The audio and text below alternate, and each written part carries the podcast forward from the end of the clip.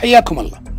أحيانا نتخيل أنه بعض أحبابنا يعتقدون أن اللطمة شرط من شروط جواز الصيام. أول نهار في رمضان تحس أن هل يتلطمون كأنهم خيالة ولا داخلين معركة بهاللطمة. وعشان نشرح لإخواننا غير السعوديين وش اللطمة هي أن الواحد يغطي ثلاثة أرباع وجهه بشماغه أو بغترته إذا كانت الفكرة من التلطم يا جماعة الخير رائحة الفم وأنت تتلطم من باب التلطف مع الآخر وأنك ما تعرضه لشم رائحة فمك فبذكرك أنه خلوف فم الصائم أطيب عند الله من رائحة المسك. والغالب أنك تعيش في جدة ولا الرياض ولا الدمام أو أبها ولا راح تقابل في هالمدن إلا واحد صايم حاله حالك. أنت ما تعيش لا بفيينا ولا بروما ولا بنيويورك. اللي قدامك صايم مثلك ورائحة فمه مثل رائحة فمك.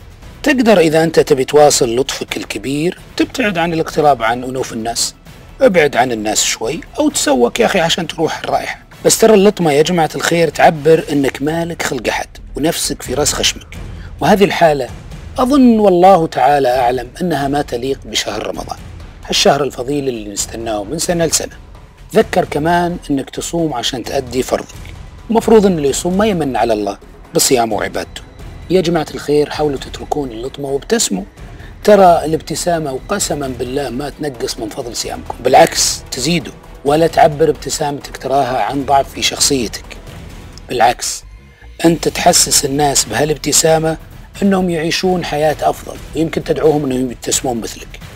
وتذكر أنه يا أخي تبسمك في وجه أخيك صدق. الدنيا زينة يا جماعة الخير. إذا بغيناها تصير زينة. وإذا ما بغيناها تصير زينة تلطموا.